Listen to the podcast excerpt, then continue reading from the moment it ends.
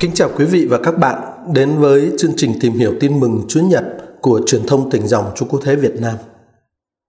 Hôm nay chúng ta sẽ cùng nhau tìm hiểu bài tin mừng của Chúa Nhật 19 mùa thường niên năm C, Luca chương 12, câu 35 cho đến câu 40.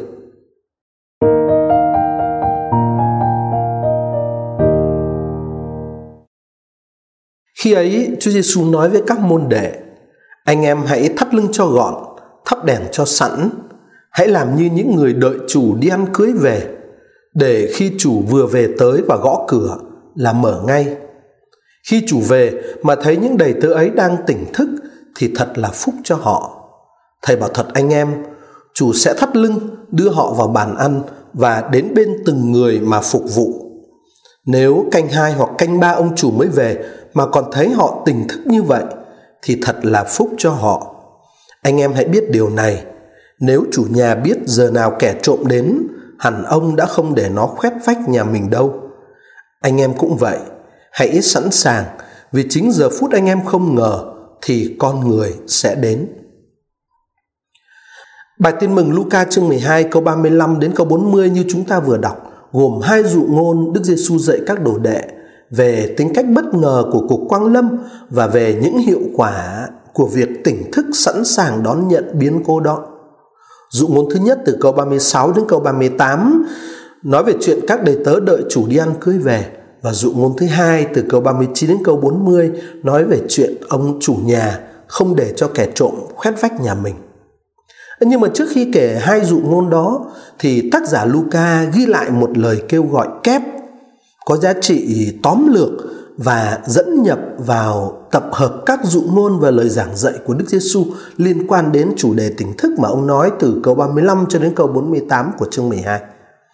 Ở câu 35 mở đầu, tác giả viết, khi ấy Đức Giêsu nói với các môn đệ rằng anh em hãy thắt lưng cho gọn, thắp đèn cho sẵn. Tác giả Luca ở đây sử dụng các hình ảnh truyền thống của các lời khuyến dụ Kitô giáo, thắt lưng cho gọn và thắp đèn cho sẵn. Thắt lưng gọn gàng là một cách diễn tả của Kinh Thánh có nghĩa là luôn luôn ở trong cái tư thế sẵn sàng. Việc thắt đọn gọn đai lưng, nhất là trong ờ, trường hợp mặc y phục dài của dân Trung Cận Đông xưa là việc cần thiết để người ta có thể dễ dàng đi lại và và làm việc. Thánh Phaolô sẽ nói rõ đai lưng đó phải là chân lý ở trong thư Epheso chương 6 câu 14, Thánh Phaolô viết: "Anh em hãy đứng vững, thắt lưng là chân lý." Ngọn đèn thắp sáng ở trong uh, lời của Chúa Giêsu ở câu 35 là tượng trưng cho sự thức tỉnh suốt canh khuya, tức là thức tỉnh suốt thời kỳ ngay trước cuộc quang lâm. À và như vậy tức là gì? Như vậy tức là các đồ đệ được kêu gọi luôn tỉnh thức sẵn sàng ừ, thắp đèn cho sẵn và ở trong tư thế phục vụ, thắt lưng cho gọn luôn luôn ở trong cái tư thế tỉnh thức và sẵn sàng phục vụ để đón chào cuộc trở lại của Chúa Kitô. Cái lời huấn dụ ở câu 35 đó liên quan đến mọi kẻ tin và hai hình ảnh được sử dụng là thắt lưng cho gọn và thắp đèn cho sẵn đó hoàn toàn mang tính tượng trưng. Hai hình ảnh này dù sao đi nữa thì cũng có giá trị để chuẩn bị cho người đọc đi vào dụ ngôn được uh, Chúa Giêsu kể tiếp sau. Đó là dụ ngôn về người đầy tớ đang ở trong tư thế làm việc và thắp đèn sáng để sẵn sàng đón ông chủ ngay khi ông đi ăn tiệc trở về.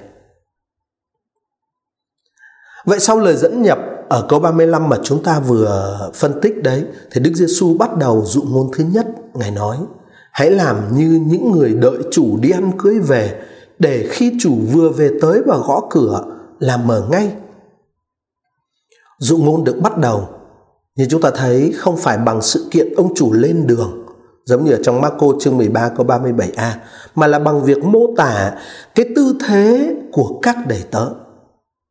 Câu chuyện thì rất là đơn giản, ông chủ sẽ trở về từ một bữa tiệc ờ, và các đầy tớ được yêu cầu phải sẵn sàng đón ông ngay khi ông trở về và gõ cửa. Nhưng mà ông về lúc nào thì lại là điều không được biết trước. Trong cái tình trạng hiện tại thì các chi tiết của dụ ngôn mang tính ẩn dụ rất là cao, chứng tỏ cái câu chuyện nguyên thủy đã bị vượt quá. Thí dụ như hạn từ Quirios có nghĩa là ông chủ, nhưng hạn từ này cũng có nghĩa cũng là một cái tước hiệu của Đức Kitô. Đó là một cái ờ, chi tiết đáng chú ý này. Rồi một chi tiết khác, thay vì chỉ một người có nhiệm vụ giữ cửa như ở trong à, Marco chương 13 câu 34c thì ở đây không phải là một người mà là tất cả các đầy tớ đều phải tỉnh thức và sẵn sàng mở cửa. À và như vậy, ý nghĩa của dụ ngôn đã trở nên rõ ràng. Mọi Kitô hữu, mọi Kitô hữu chứ không phải chỉ một số người, mọi Kitô hữu đều được mời gọi tỉnh thức và đón chờ. Tỉnh thức và đón chờ Đức Kitô vinh quang trở lại À, để có thể ra đón người trong hân hoan và trong yêu mến vừa khi người gõ cửa. Và chúng ta biết là ở trong sách Khải Huyền chương 3 câu 20, Đức Giêsu nói: "Này đây ta đứng trước cửa và gõ, ai nghe tiếng ta và mở cửa thì ta sẽ vào và dùng bữa tối với người đó." Đức Kitô vinh quang trở lại. Chúng ta được mời gọi sẵn sàng để đón người trong hân hoan và yêu mến vừa khi người gõ cửa. À, các cái đầy tớ ở trong câu chuyện dụ ngôn này cũng vậy được mời gọi ở trong cái tư thế sẵn sàng để mở cửa ngay khi ông chủ gõ cửa. Rồi Chúa Giêsu nói tiếp ở câu 37 Khi chủ về mà thấy những đầy tớ ấy đang tỉnh thức thì thật là phúc cho họ. Thầy bảo thật anh em, chủ sẽ thắt đai lưng, đưa họ vào bàn ăn và đến bên từng người mà phục vụ. Phần thưởng dành cho các đầy tớ tỉnh thức là thực tại chắc chắn. Chúa Giêsu nói, thầy bảo thật, anh em. Và cái phần thưởng đó là rất đặc biệt vượt quá sự tưởng tượng. Đó là một phần thưởng rất là phi thường. Ông chủ sẽ đích thân mời các đầy tớ ấy vào bàn ăn và đến bên phục vụ từng người một. Có lẽ tác giả tin mừng Luca đã cố tình đưa vào đây hình ảnh được sử dụng ở trong một ngữ cảnh khác. Quả thực, cái chủ đề Đức Giêsu là người phục vụ bàn ăn là chủ đề thuộc về một truyền thống có khung cảnh là bữa tối của Chúa. Như ta có thể thấy ở trong ờ, Marco chương 10 câu 45, Luca chương 22 câu 27 hay Gioan chương 13 câu 1 đến câu 20. Đức Kitô là Chúa Giêsu là người phục vụ bàn đó, thì là thuộc về cái truyền thống với cái khung cảnh là bữa tối của Đức Chúa. Thế còn trong khung cảnh của câu chuyện ông chủ đi ăn cưới về thì cách cư xử của ông chủ ở câu 37b này thật sự không mạch lạc. Thay vì sai bảo các đầy tớ phục vụ mình như ta có thể thấy ở trong Luca chương 17 câu 7 đến câu 8 thì ông chủ lại hầu hạ từng người đầy tớ. Đó là một cái cái cái chi tiết rất là bất thường. Ấy là chưa kể tính chất bất thường của việc tổ chức một bữa tiệc giữa đêm khuya vừa khi ông chủ trở về từ một tiệc cưới. Tất cả những chi tiết bất thường này chứng tỏ câu 37b mà chúng ta đang đọc đây không thuộc về dụ ngôn nguyên thủy. Tuy nhiên, xét về phương diện ý nghĩa ẩn dụ của câu chuyện thì các chi tiết ở trong câu 37b này lại là những chi tiết rất đắt giá. Thánh Luca có ý miêu tả cái bữa tiệc cánh chung của Đức Chúa cùng với các tôi tớ của người. Và ở trong cái bữa tiệc cánh chung ấy thì Đức Giêsu trong tư cách là đấng cao cả của nước vĩnh cửu sẽ thi hành quyền chủ thể của Ngài bằng cách phục vụ, bằng cách phục vụ và trong việc phục vụ. Điều rất đặc biệt là dụ ngôn này kết thúc không phải bằng một lời kêu gọi hay một lời khuyến thiện như chúng ta có thể thấy ở trong Marco chương 13 câu 36 mà dụ ngôn ở trong tin mừng Luca này sẽ kết thúc với một lời tuyên phúc và là lời tuyên phúc vượt rất xa, vượt khỏi cái logic thông thường. Vấn đề bây giờ không chỉ là niềm vui của các đầy tớ khi ông chủ trở về, mà còn là một bữa đại tiệc do chính ông chủ khoản đãi và đích thân phục vụ. Rõ ràng, tác giả Luca không chỉ có ý nói đến phần thưởng của các đầy tớ, mà chính yếu là tác giả muốn nhấn mạnh đến cái niềm hạnh phúc phi thường của các đồ đệ khi họ được gặp Đức Kitô vinh quang. Đó là cái điểm nhấn đáng chú ý ở câu 37. Sang câu 38. Câu 38 lập lại cái chủ đề về phúc lạc dành cho những ai đang tỉnh thức khi ông chủ trở về nhưng đồng thời lại cũng bổ túc cho cái nội dung đã được nói đến ở câu 37a. Chúa Giêsu nói nếu canh hai hoặc canh ba ông chủ mới về mà còn thấy họ tỉnh thức như vậy thì thật phúc cho họ. Chúng ta thấy trước hết là Chúa Giêsu kể ra ở đây, Chúa Giêsu kể ra các canh đêm, canh hai, canh hoặc canh ba. Nhưng mà Ngài lại không nói gì đến canh thứ nhất. Chúa Giêsu không nói là nếu ờ, canh thứ nhất, canh thứ hai, canh thứ ba không. Ngài nói nếu canh hai hoặc canh ba, điều này có nghĩa là sự chờ đợi sẽ có thể kéo dài. Và như thế, sự chờ đợi này không phải là điều dễ dàng đối với các đầy tớ. Một câu hỏi được đặt ra là dụ ngôn được kể ở câu 36 đến câu 38 này, tức là dụ ngôn về các đầy tớ đợi chủ đi ăn cưới về, ban đầu có ý nghĩa gì và được Đức Giêsu kể nhằm đối tượng nào? Và sau đó, tất nhiên sau đó trong truyền thống hậu phục sinh thì uh, dụ ngôn này được kể lại nhưng mà trong cái trường hợp câu hỏi thứ hai, trong cái trường hợp uh, hậu phục sinh thì dụ ngôn này đã được kể lại theo hướng nào? Như vậy là ban đầu ý nghĩa và đối tượng của dụ ngôn này là gì? Rồi sau đó trong sau phục sinh, trong truyền thống ờ, sau phục sinh thì dụ ngôn này lại được kể lại theo hướng nào và nhắm đối tượng nào? Đó là hai câu hỏi mà chúng ta phải chú ý ờ, và phải trả lời khi phân tích cái dụ ngôn này. Ban đầu có lẽ Chúa Giêsu kể dụ ngôn về các đầy tớ đợi chủ đi ăn cưới về này cho cái đám đông dân chúng và đang nghe ngài rao giảng nhằm mục tiêu là đặt họ trước một biến cố sẽ xảy ra trong tương lai. Và điểm nhấn ở đây là lời giáo huấn về việc người ta phải tỉnh thức chứ đừng mê ngủ khi Thiên Chúa đến trong nước của người. Và cũng có thể hiểu đây là lời cảnh tỉnh dành cho chính các đồ đệ của Đức Giêsu trước một cái sự kiện có thể tác động rất là mạnh mẽ tới họ, ví dụ như cuộc thương khó của chính Đức Giêsu. Thật ra thì có lẽ ban đầu Đức Giêsu nhắm đến các đồ đệ khi người kể cái dụ ngôn về các đầy tớ đợi chủ đi ăn cưới về với cái mục đích là dạy họ phải sẵn sàng khi nước Thiên Chúa đến. Nói cách khác, đối tượng của dụ ngôn ban đầu là những người đã đón nhận lời mời gọi hoán cải. Và như thế, dụ ngôn này là lời nhắc nhớ họ phải sống đời sống mới trong viễn ảnh, chờ đợi biến cố, nước Thiên Chúa chắc chắn sẽ đến vào một thời khắc bất ngờ. Và nước Thiên Chúa đến trước hết là ở trong cuộc khổ nạn và phục sinh của Đức Giêsu.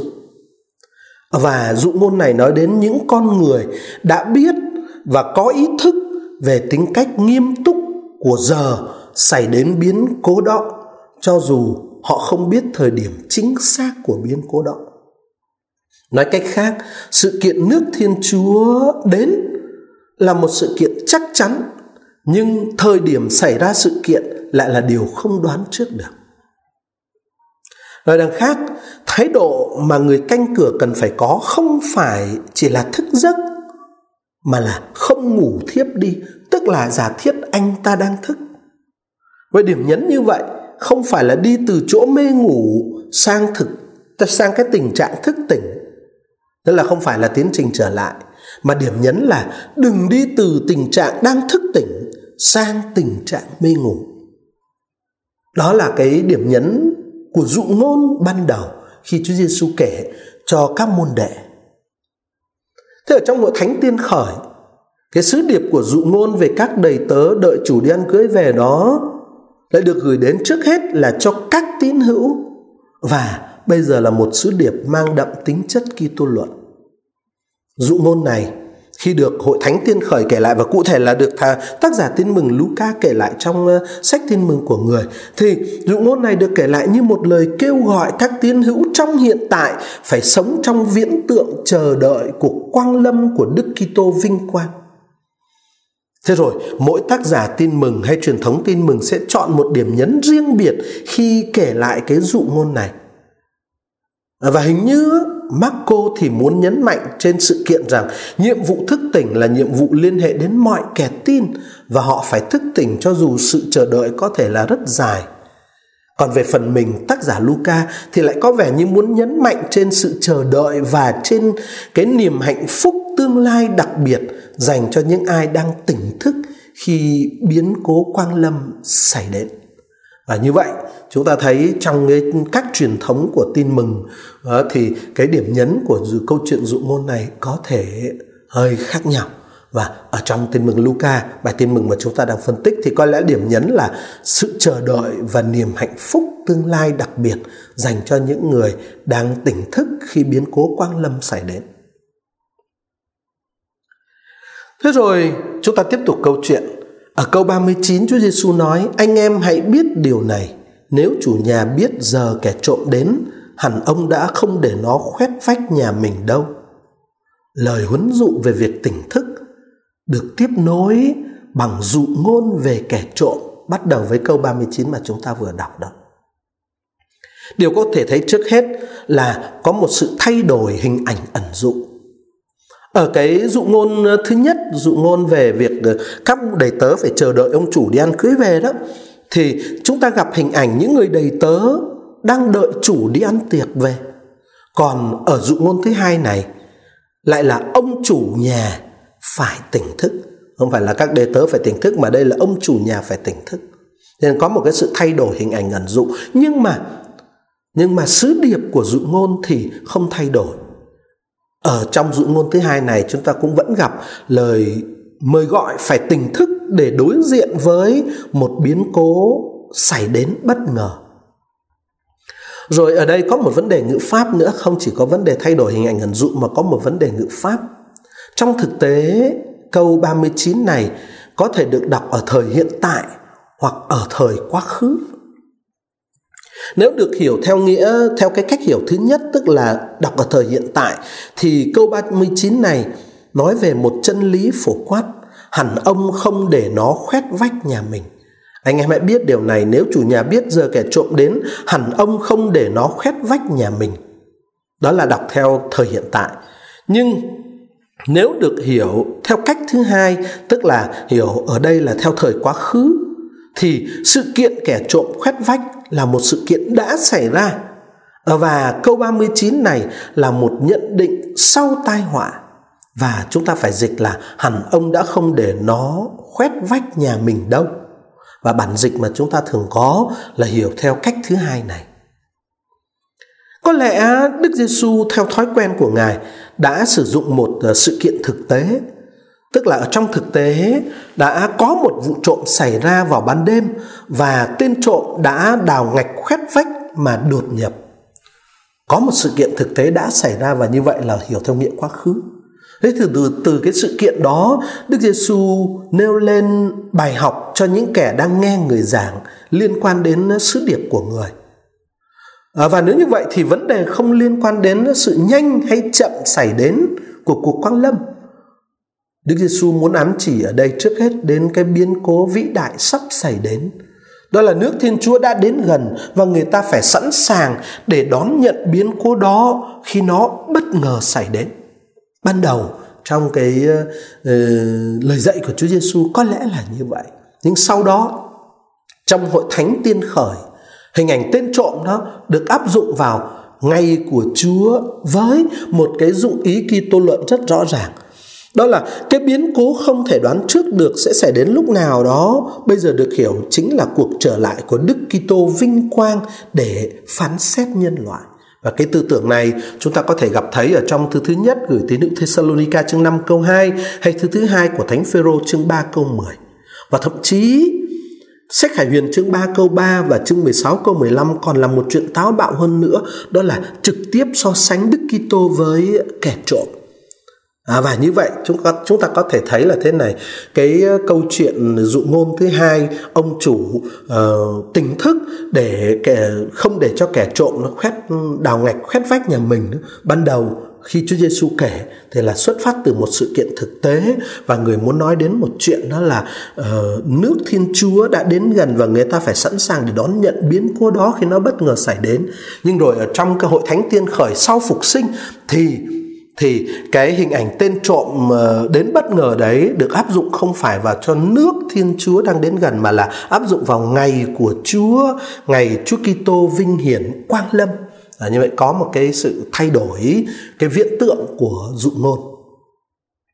Rồi cuối cùng để kết luận Đức Giêsu nói ở câu 40 Anh em cũng vậy Hãy sẵn sàng vì chính giờ phút anh em không ngờ thì con người sẽ đến. Thật ra thì, kính thưa quý vị và các bạn, có một sự không mạch lạc giữa câu 40 này với câu 39. Ở câu 39 phía trên đó, thì người chủ nhà tỉnh thức nếu ông biết giờ nào kẻ trộm đến. Còn ở câu 40 này thì các đồ đệ lại được kêu gọi phải tỉnh thức vì họ không biết giờ nào con người đến. Cho nên ờ, phải nói là có một cái sự thiếu mạch lạc giữa câu 39 và câu 40 giữa câu 40 và câu 39 nhưng thật ra, kính thưa quý vị và các bạn, đó chỉ là một sự thiếu mạch lạc bề ngoài mà thôi. Bởi vì điều đáng chú ý không phải là sự không biết biến cố. Điều đáng chú ý là sự không biết thời điểm biến cố xảy ra. Và vì vậy. Cho nên ờ, ở bề sâu thì cái câu kết luận ở câu 40 này cũng vẫn mạch lạc với câu 39 phía trên.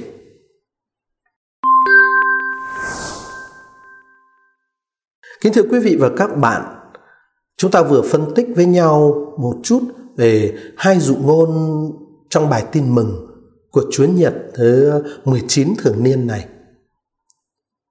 Đọc cái câu chuyện dụ hai dụ câu chuyện dụ ngôn này ở trong ờ, khung cảnh của phụng vụ Chúa Nhật 19 mùa thường niên năm C, tôi xin đề nghị với quý vị hai cái gợi ý suy niệm và chia sẻ. Gợi ý suy niệm và chia sẻ thứ nhất, ở trong tin mừng Luca kính thưa quý vị và các bạn, một điểm nhấn chính yếu của dụ ngôn các đầy tớ đón ông chủ trở về là lời tuyên phúc dành cho các đầy tớ, chứ không phải là lời kêu gọi tỉnh thức. Và đó là điểm nhấn của dụ ngôn trong Luca.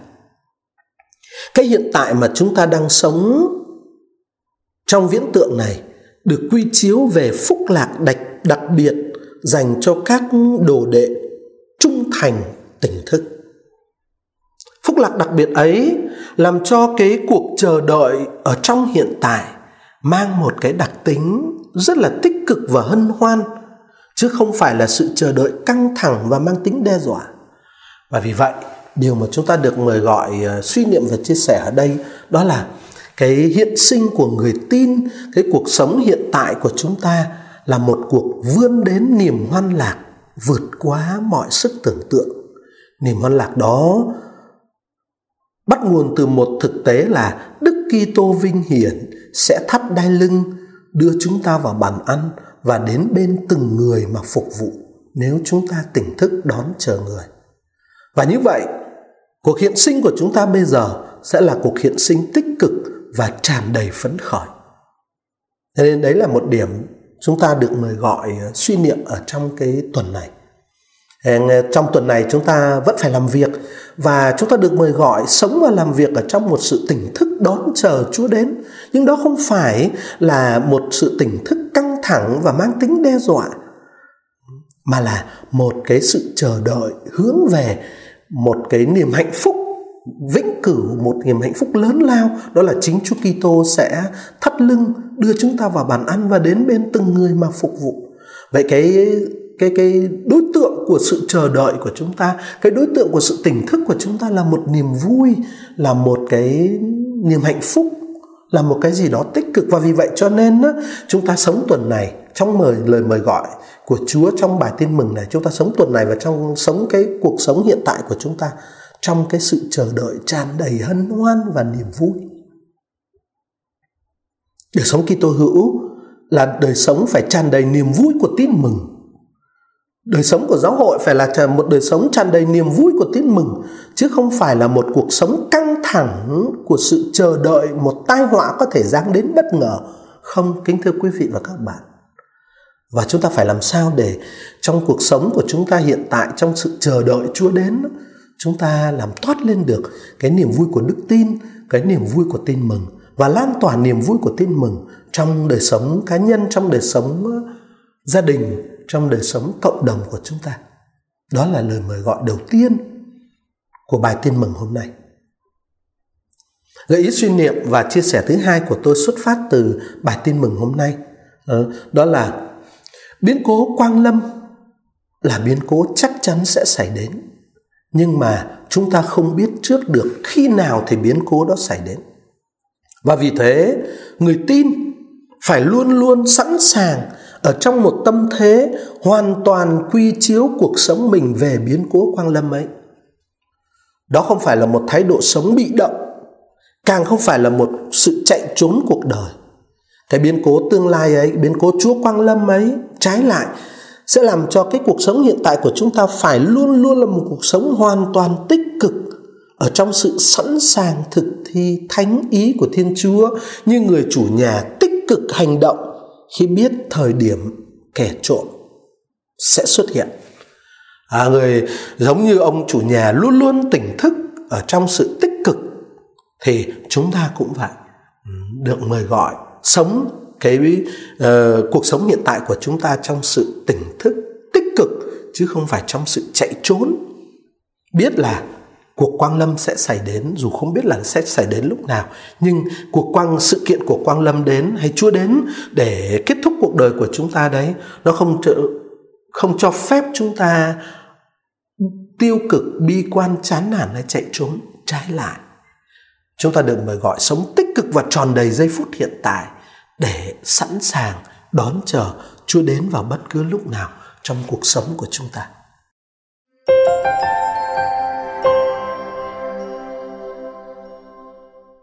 Xin kính chào quý vị và các bạn. Chúng ta sẽ tiếp tục ờ, cùng nhau phân tích bài tin mừng của Chúa Nhật tuần tới trong ờ, chương trình của phân tích ờ, các bài tin mừng Chúa Nhật của truyền thông tỉnh dòng Chúa Quốc Thế Việt Nam. Xin hẹn gặp lại quý vị ở trong chương trình tuần tới. Nguyện xin Chúa Kitô ban muôn phước lành và niềm vui của tin mừng cho đời sống hiện tại của quý vị và anh chị em. Xin cảm ơn quý vị và anh chị em.